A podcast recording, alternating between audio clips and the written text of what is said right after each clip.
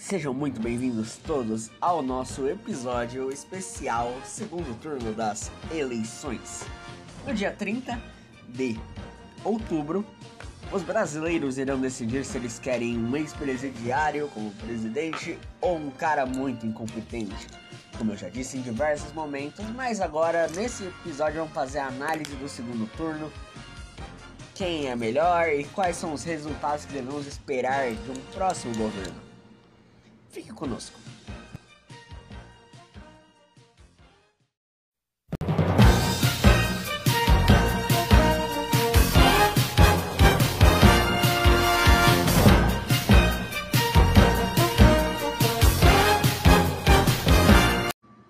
Agora a gente fazendo um breve resumo dos acontecimentos desse segundo turno.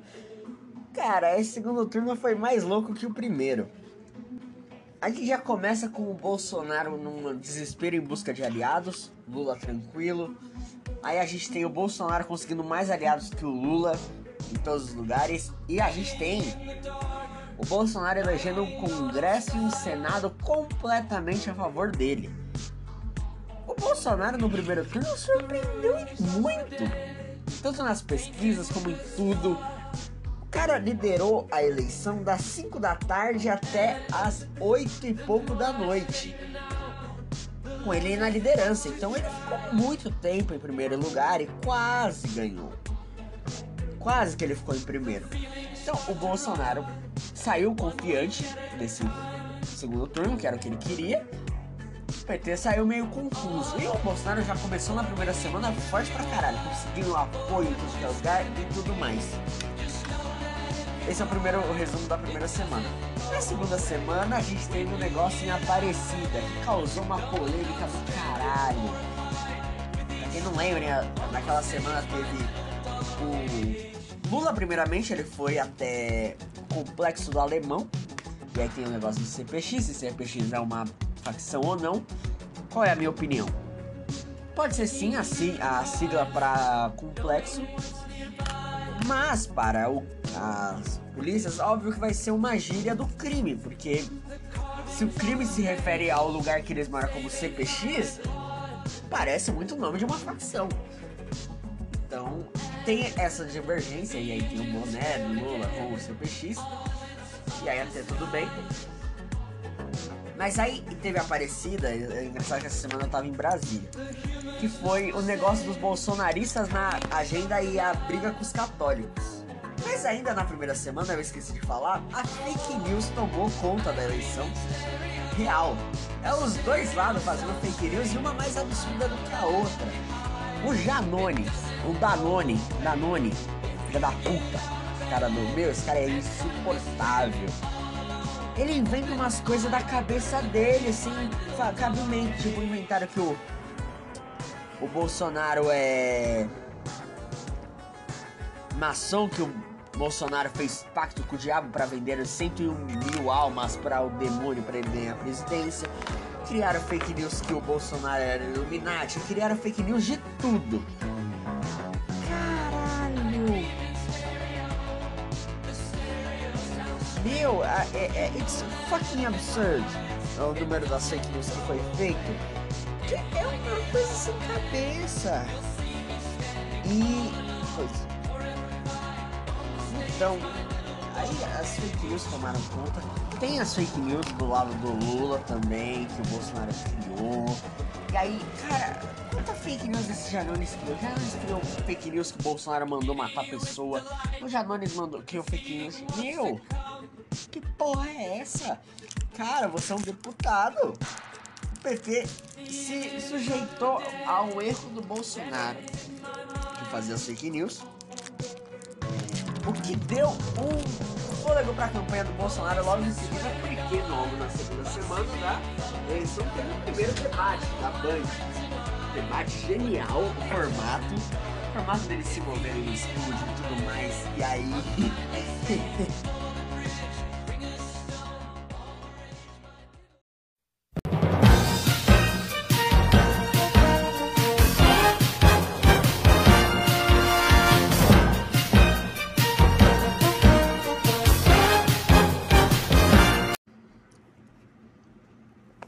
Debate da Band.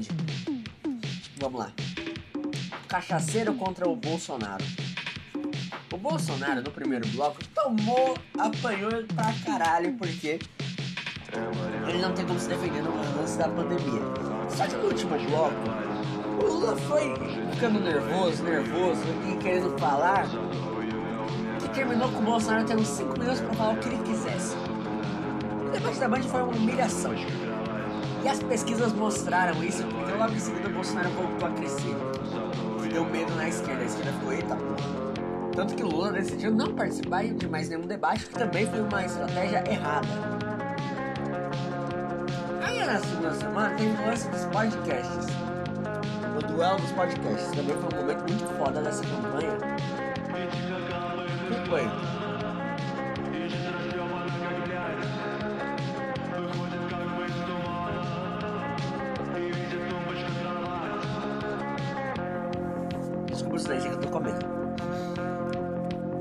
Que foi quando o Lula anunciou que ele ia no Flow. Beleza, ele foi no Flow e ele bateu o recorde do Bolsonaro, um milhão e cinco pessoas. O povo, caralho, o Lula é muito mais forte, chupa Aécio, otários. Só que aí o Bolsonaro foi no dia seguinte, no Inteligência Limitada. Quase dois milhões. O cara passou o recorde do Lula facinho. E aí mostrou quem é o rei da internet, que é o Bolsonaro e não o Lula.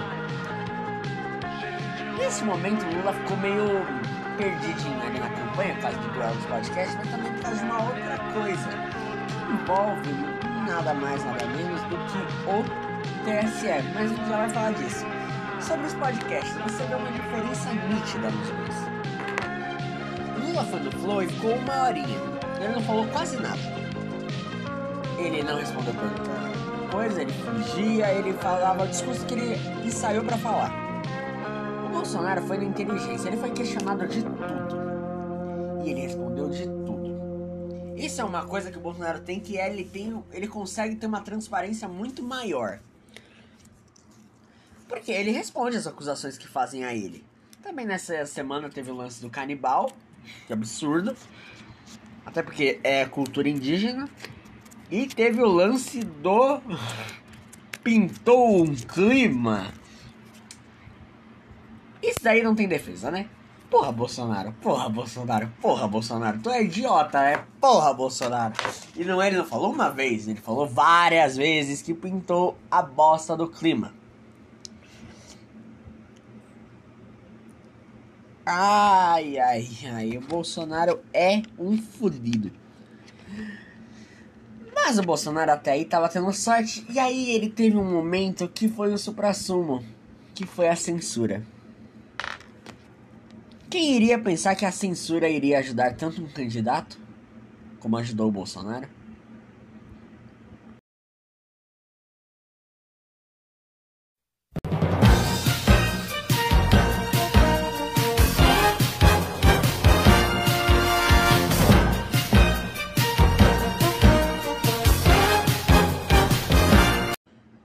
Censura. É. Eu acho engraçado que o Bolsonaro é o único presidente que, def... que defende o...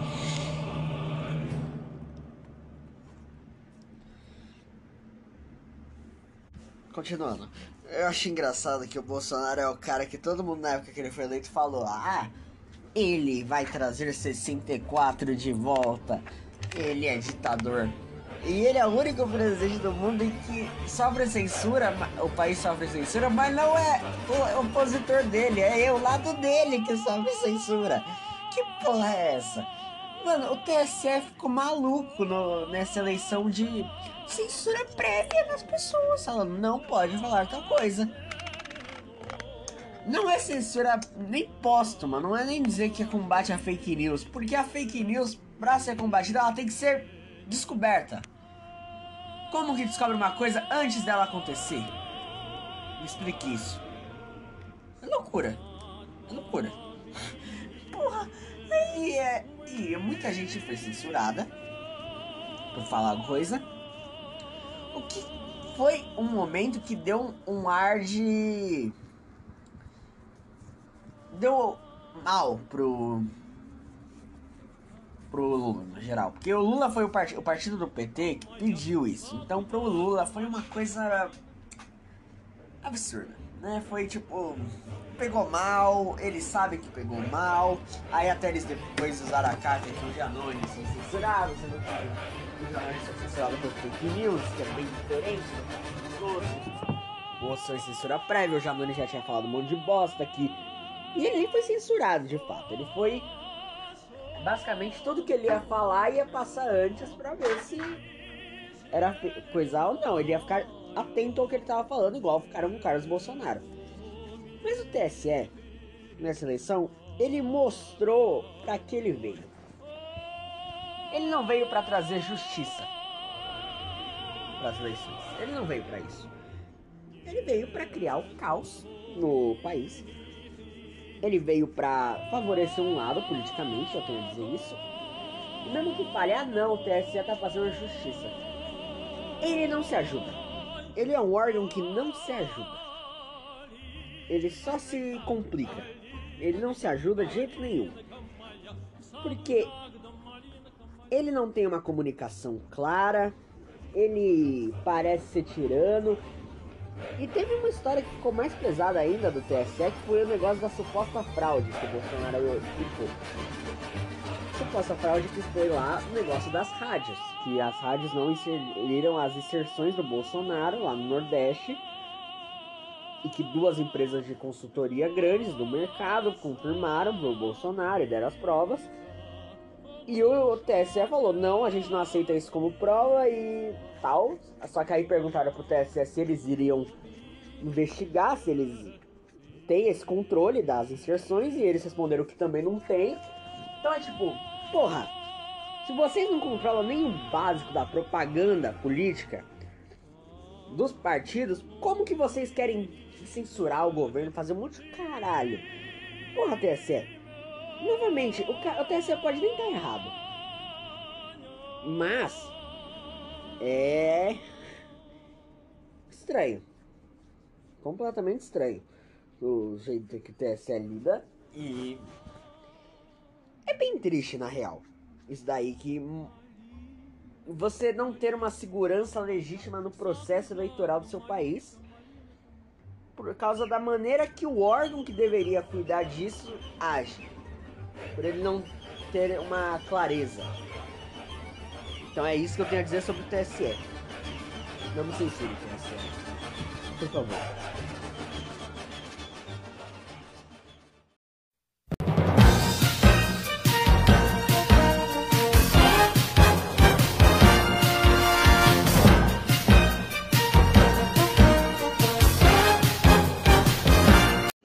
Agora vamos prever resultados.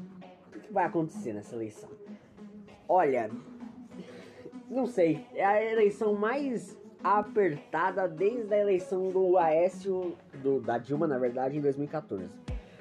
A eleição da Dilma com a Aécio foi apertadíssimo, tanto que a gente sabe que a Aécio, ela venceu por cinquenta e um e o Aécio ficou com quarenta e oito, e a diferença de votos foi muito baixa.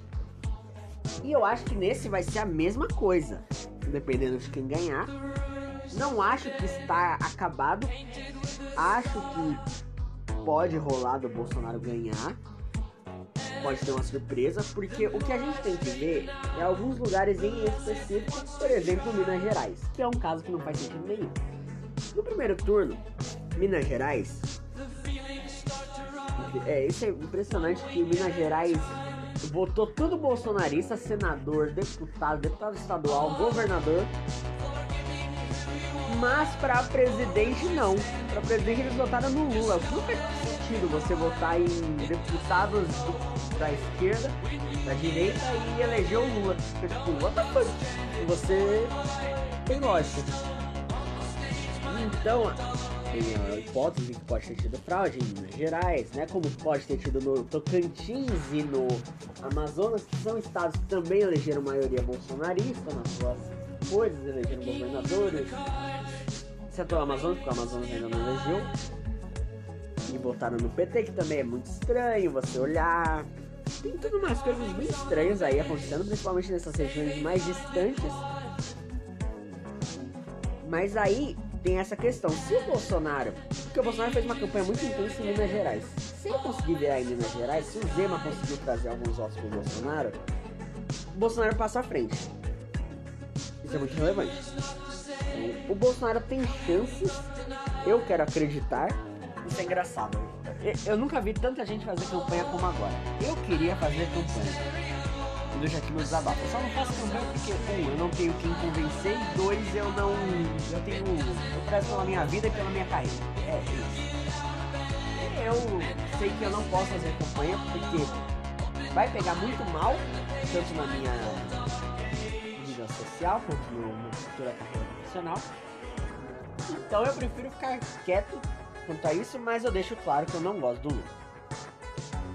E aqui eu deixo a expectativa que eu tenho pro próximo governo.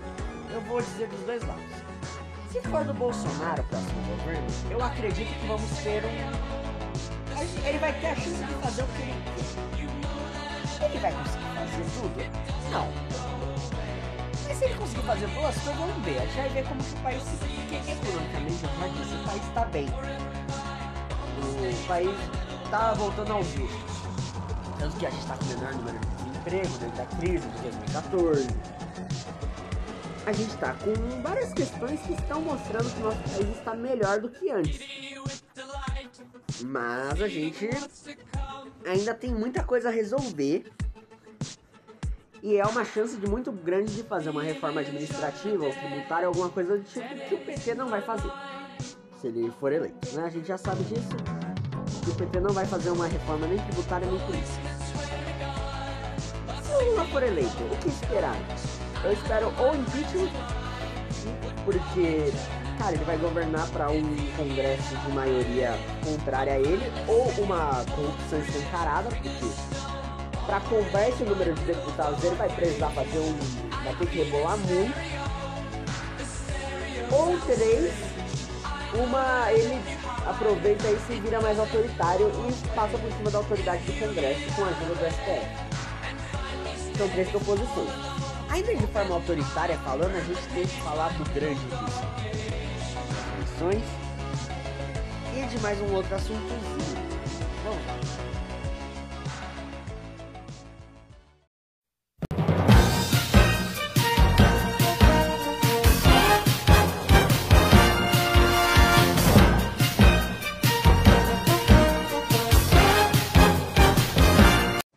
Então, o grande risco das eleições é Bolsonaro dar um golpe, caso ele fique.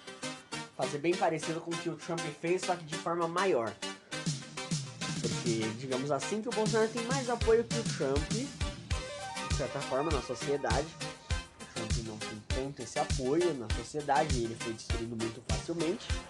Coisa que o Bolsonaro não vai acontecer, porque o Bolsonaro tem muita gente na sociedade. Tem muita gente. Se parar pra pensar que o maior estado do Brasil em dinheiro, em, em população, São Paulo, é de maioria bolsonarista. Se pegar o maior estado, um dos estados mais importantes, que é o Rio de Janeiro, é bolsonarista. Se pegar o sul inteiro do Brasil, que é onde tem mais fronteiras com os países próximos, e que é um lugar que movimenta muito dinheiro, bolsonarista. O, a parte que cuida de todo o agronegócio, bolsonarista. Sendo que só uma região é lulista, sendo que todas as outras são bolsonaristas, em grande maioria, é um, um processo estranho e dá medo, sem sombra de dúvidas, de três elementos que podem acontecer. Um, um golpe, de um lado, do lado do Bolsonaro. Dois, uma guerra civil. Do lado dos dois, os dois ficarem em um governo tão dividido, porque o Brasil está mais polarizado em anos. É a vez que a gente está mais brigando entre si, tanto que a gente vê vários casos de morte, casos de política. E a terceira hipótese é de uma fraude eleitoral, que vai desencadear ou em guerra civil, ou em revolução, ou em revolta, alguma coisa assim. O que tem que ver é que, dependendo das ações, a partir do dia trinta até o final do ano, pode mostrar ou um cenário de guerra ou não. E é isso. E agora, para terminar, eu vou dar cinco motivos para não votar no Lula. E eu poderia dar cinco motivos para não votar no Bolsonaro, mas eu não vou dar. Foda-se. Eu vou dar no Lula, tá? cinco motivos para não votar no Lula. Vamos lá. Motivo número um. Imprensa. Mesmo Lula alegando que ele não vai censurar a imprensa, o Lula tem um problema muito grande com ele, que é, é o, o retrocesso, né? A gente sabe que o Lula, ele tem uma pegada autoritária, ele ficou três anos antes de se concorrer dizendo que ele ia censurar pra do nada mudar de ideia, o que não faz muito sentido. Só pelo ver o jeito que o P T e o Lula reagiram à censura da Jovem Pan e de outras. Então, isso daí é um ponto. Segundo motivo para não votar no Lula, a gente, voltando nessa questão da imprensa, a gente viu a reação deles, a gente viu muitos petistas comemorando essas censuras prévias, então, hum, censura. Segunda tese é plano de governo do P T. Vazou na internet algumas coisas aí que são preocupantes, como a parte de desmilitarização da polícia. Muita gente vai defender, mas não é bem assim. E a questão de gênero e aborto. O Lula também disse que ele é contra o aborto, contra o negócio de gênero, mas o partido dele não é. E aí tem que ver quem vai ter mais poder, se é o Lula ou se é o partido. Porque às vezes o partido tem mais poder que o Lula. Então é uma questão muito perigosa, essa parte do aborto, essa parte toda, porque a gente tem o retrocesso da América Latina inteira fazendo isso e não tá dando muito certo. Aí a gente vai para o terceiro ponto, que é internacionalmente. Internacionalmente, países de esquerda que estão assumindo a postura de esquerda não estão dando certo.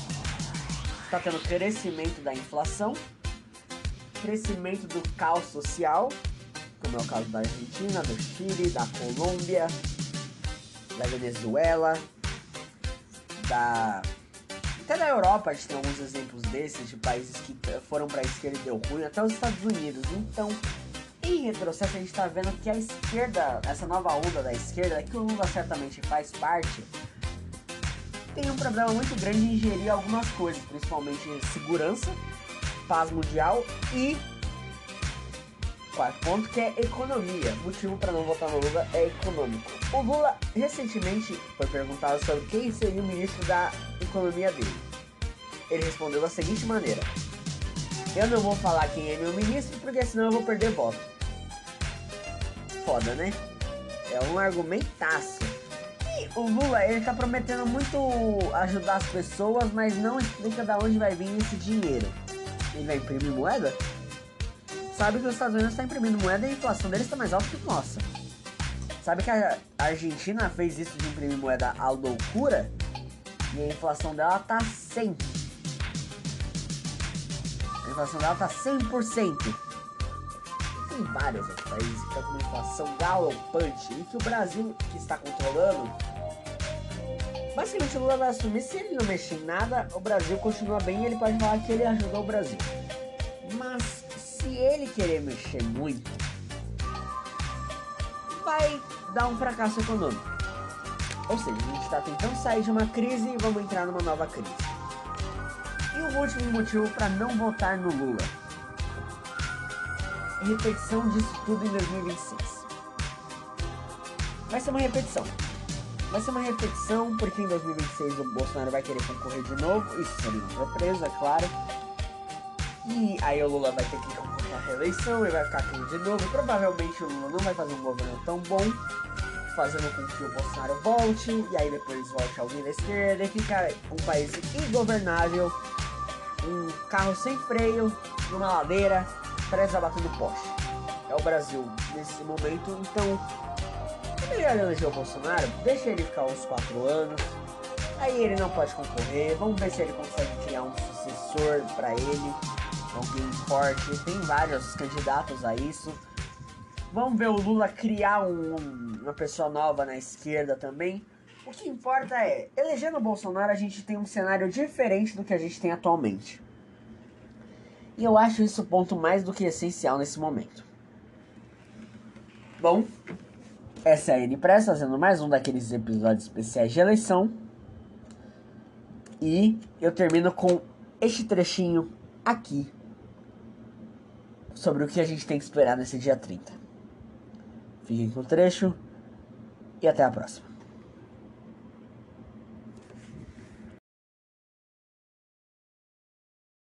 Deputado Eduardo Cunha, P M D B do Rio de Janeiro, como vota? Que Deus tenha misericórdia dessa nação. Voto sim.